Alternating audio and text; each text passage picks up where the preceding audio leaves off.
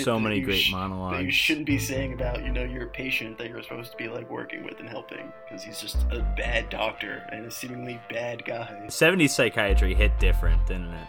Michael was probably just, you know, a vagina away from having a lobotomy, you know? It's because he's a boy that they kind of probably let him rock. Every single time they revealed more, I was like, damn, I, I wanted less. Every time we learned something new, I'm like, oh, I wanted less from this movie.